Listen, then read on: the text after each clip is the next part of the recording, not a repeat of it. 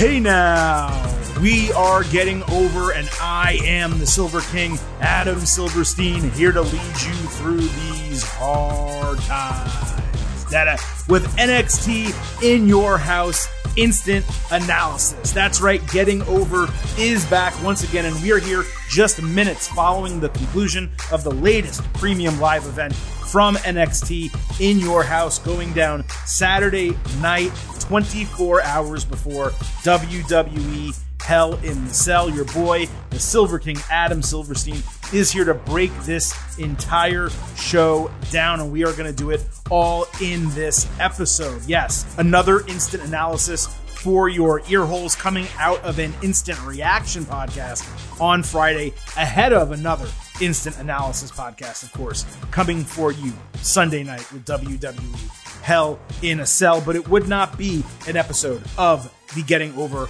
Wrestling podcast if I did not remind you off the top that this podcast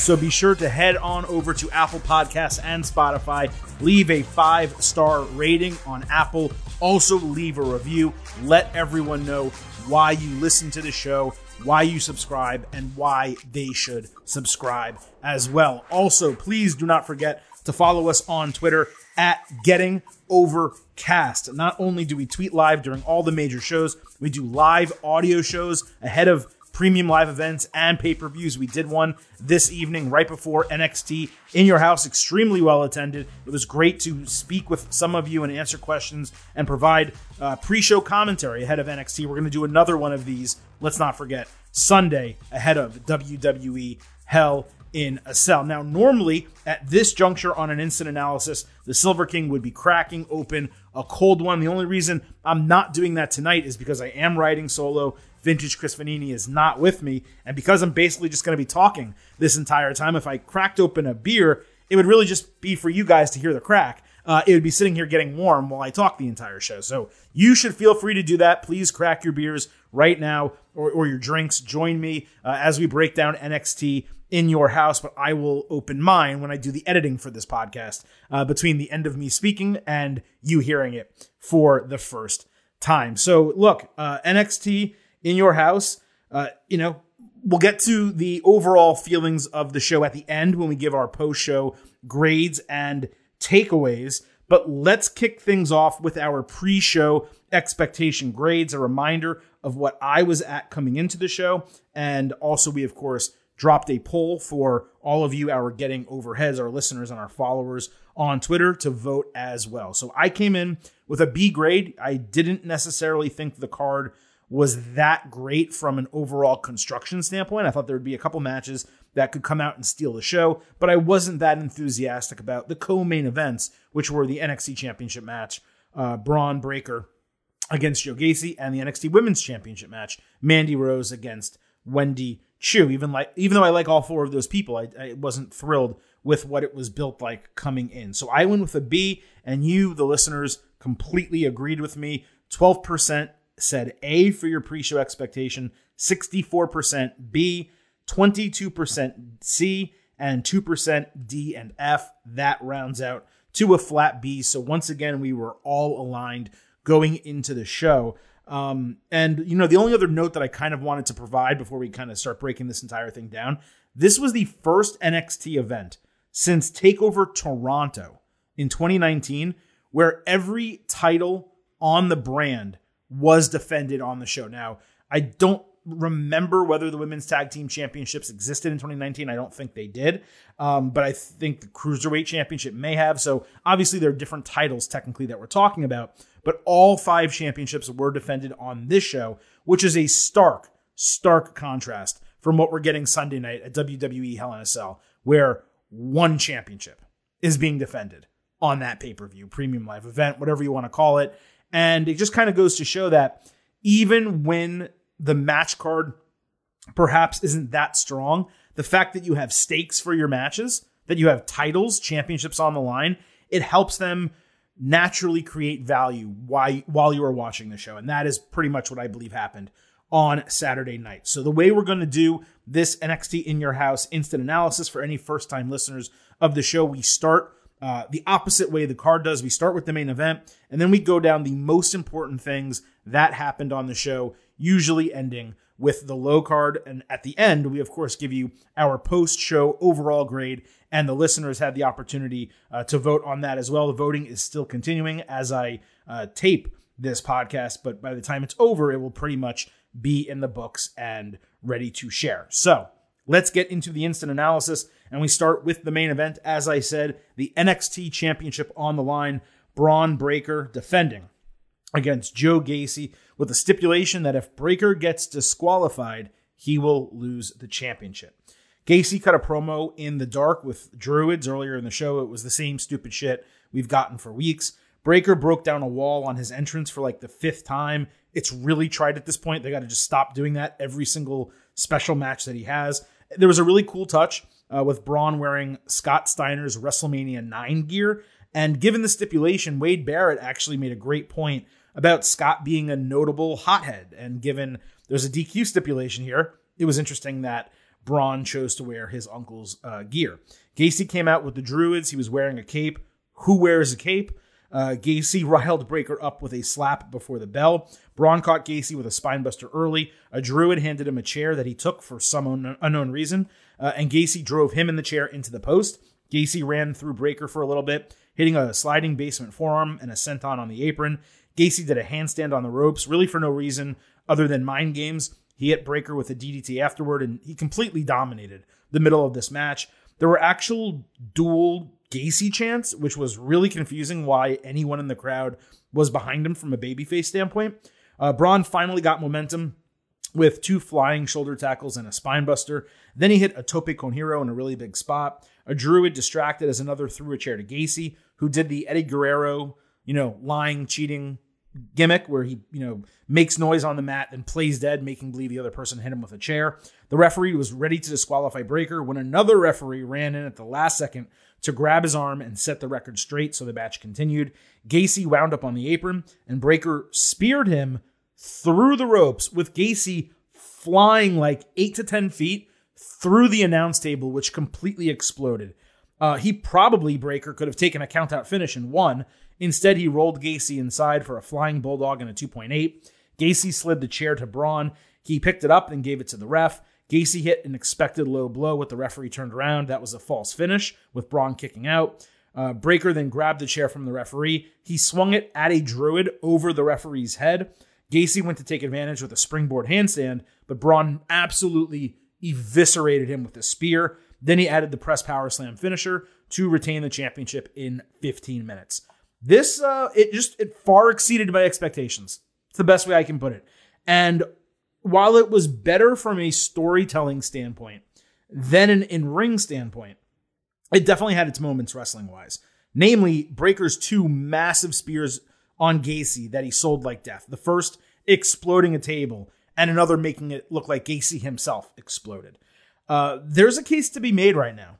I don't know where the argument is, and I'd be curious to hear that Bron Breakker has the best spear in wrestling.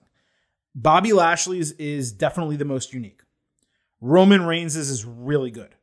But when Breakker hits his, and you know what? Maybe it's not so much the spear, although it it does drive the person into the mat. Maybe it's the selling, the fact that he's recently had Dolph Ziggler and Joe Gacy and Tommaso Ciampa selling the spear for him.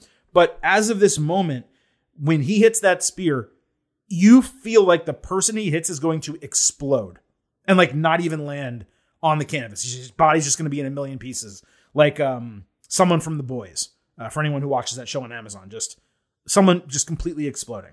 So it seeing him hit that the way he hit it in the two moments he did was super impactful. I also liked that they teased the disqualification a second time because you always expect it the first time with you know oh the guy decides to give the chair away and then he gets hit by a low blow and then perhaps that costs them the match. We've seen that hundreds and hundreds of times in WWE alone.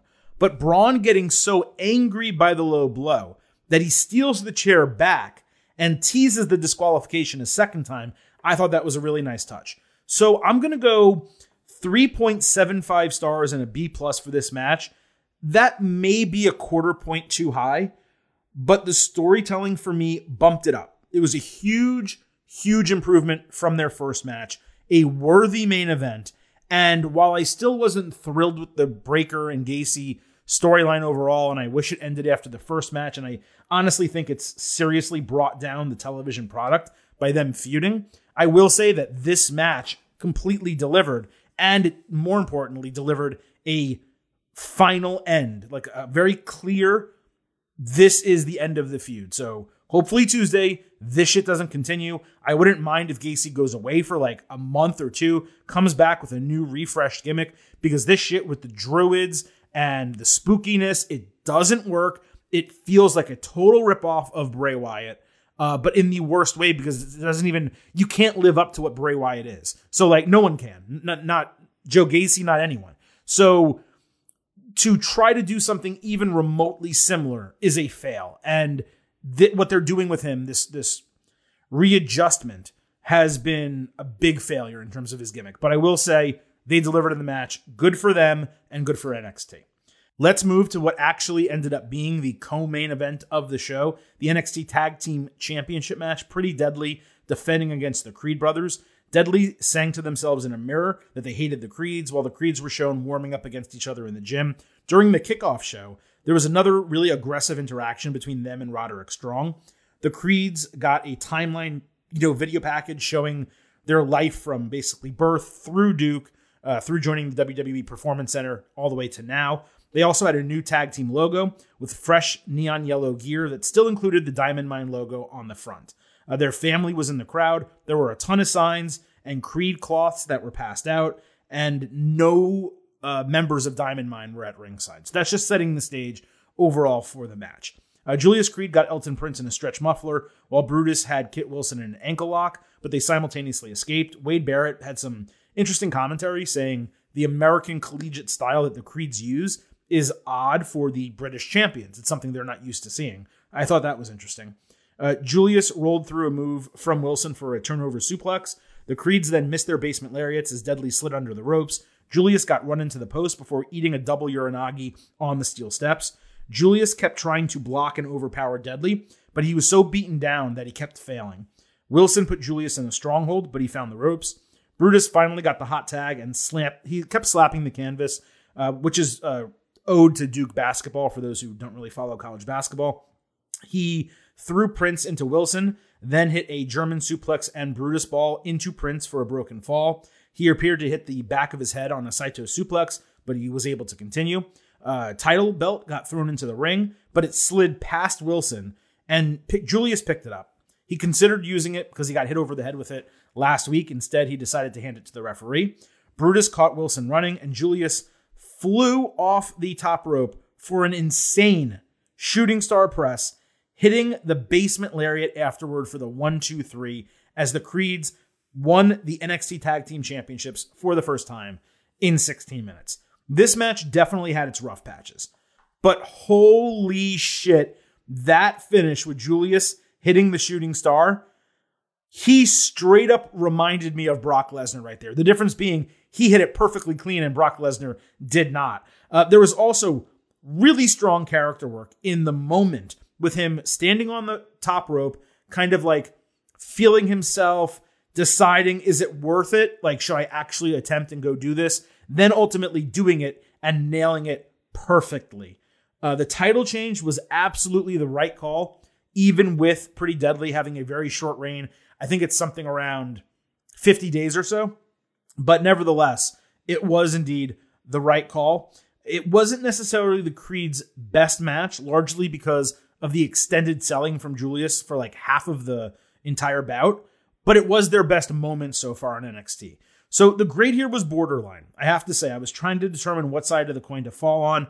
I am going to ultimately go with four stars and an A minus. I cannot get to a full A, but I did feel like it was far better, or at least enough better than a B plus. So I wanted to put it in the A range, therefore it's at four.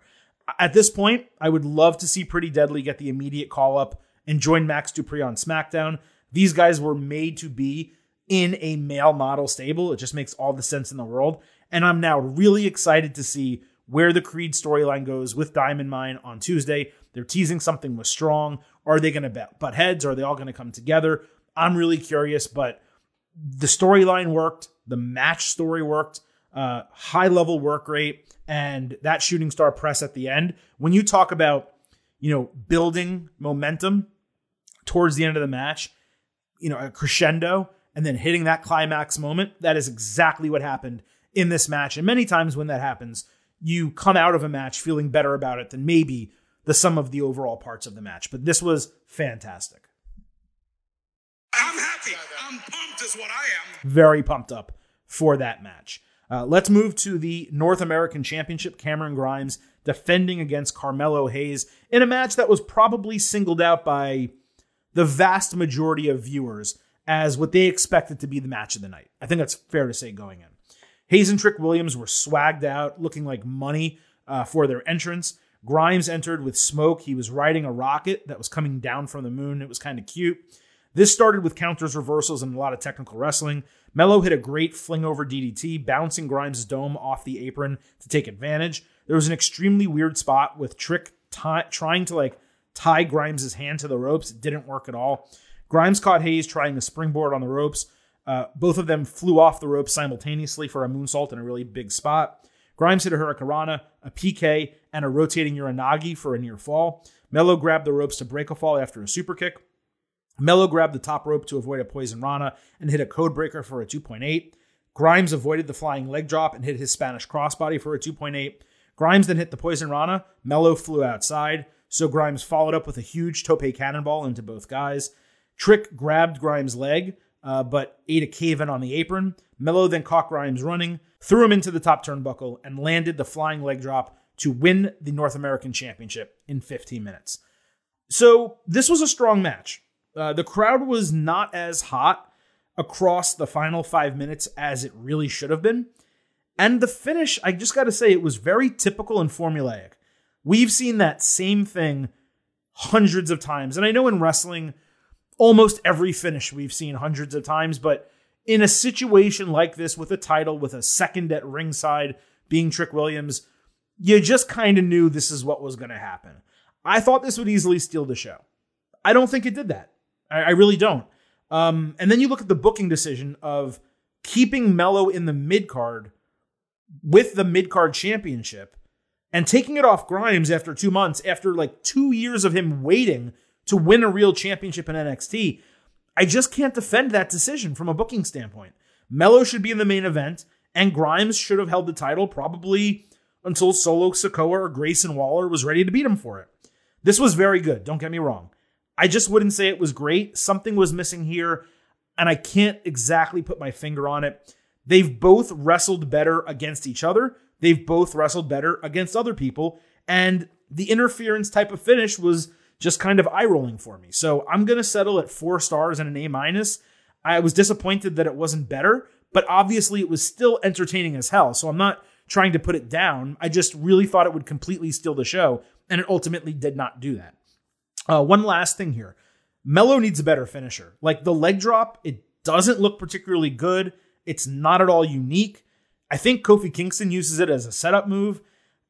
Melo is way too athletic, young, creative, and cool, frankly, to be using this move. Plus, it's really bad for the lower back, the tailbone, etc., for longevity based on the impact of having to hit that finisher over and over again. For me, it's an absolute must change finisher. The guy needs something better.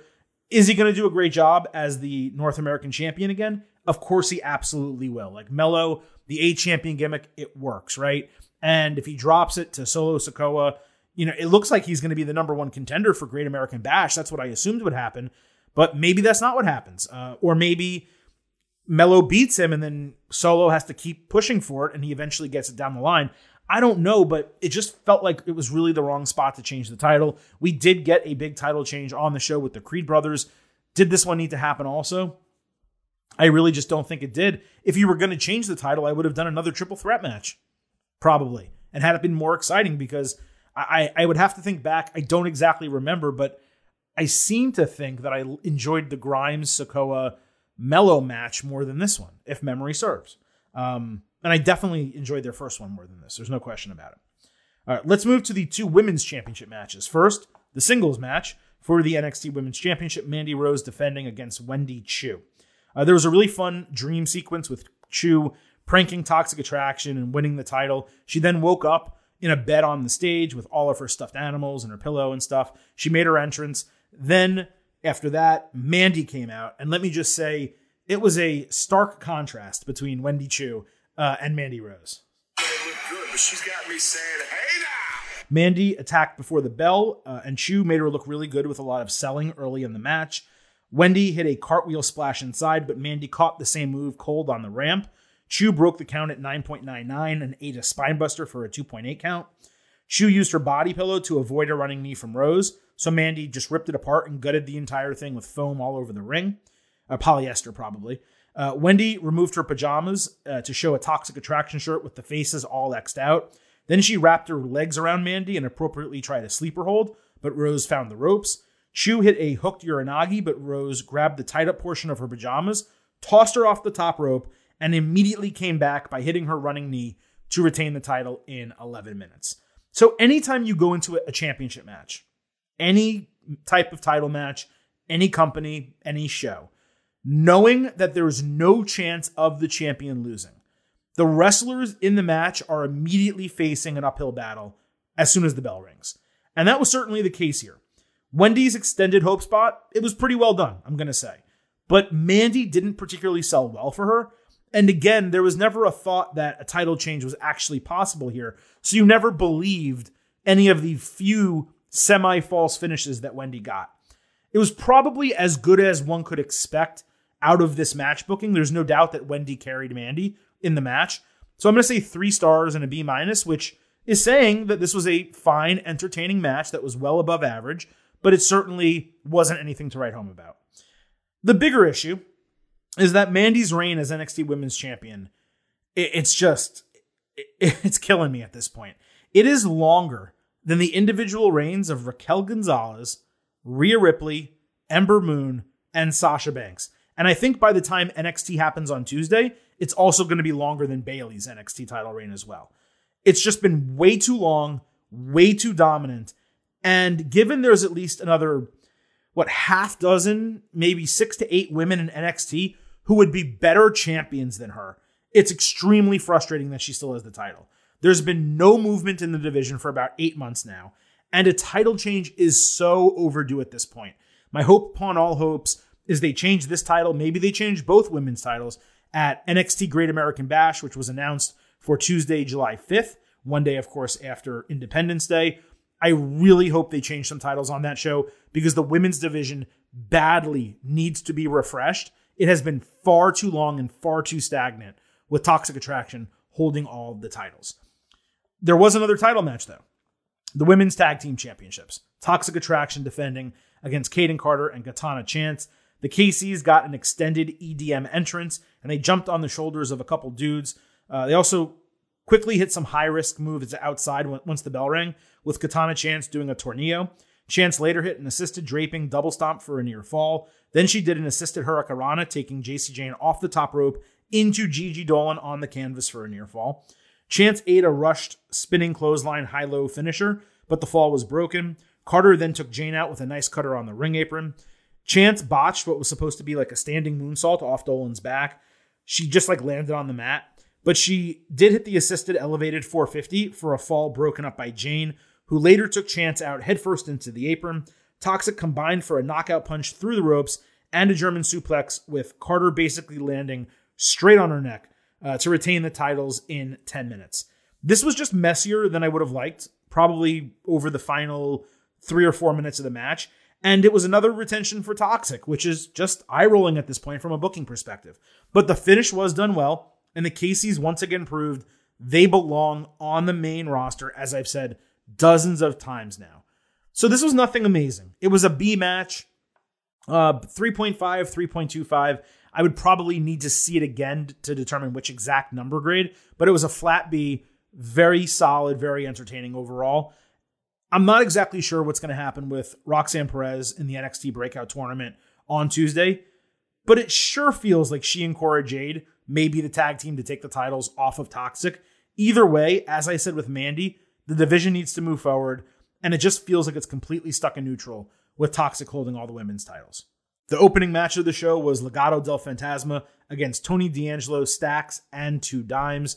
Uh, it was appropriate as an opener. It was the only non title match.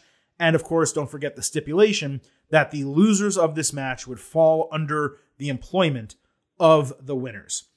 Uh, there was a really big pop when Santos Escobar and D'Angelo first touched, but the groups brawled soon after that. The Guidos got on top with a huge assisted backbreaker elbow drop onto Cruz del Toro. Escobar got the hot tag and cleaned house as Legado did a really awesome double step up springboard splash off the top rope outside. They dominated until Stacks held Escobar's leg on the ropes. He and D'Angelo crashed down. There's a really good back and forth from there with some sweet counters. Uh, Legado hit their still unnamed, like three years later, high low finisher, uh, only for the fall to get broken. The crowd erupted with a This is Awesome chant. I think it was the only This is Awesome chant we got the entire night. All six squared off and brawled. Escobar and D'Angelo knocked each other down.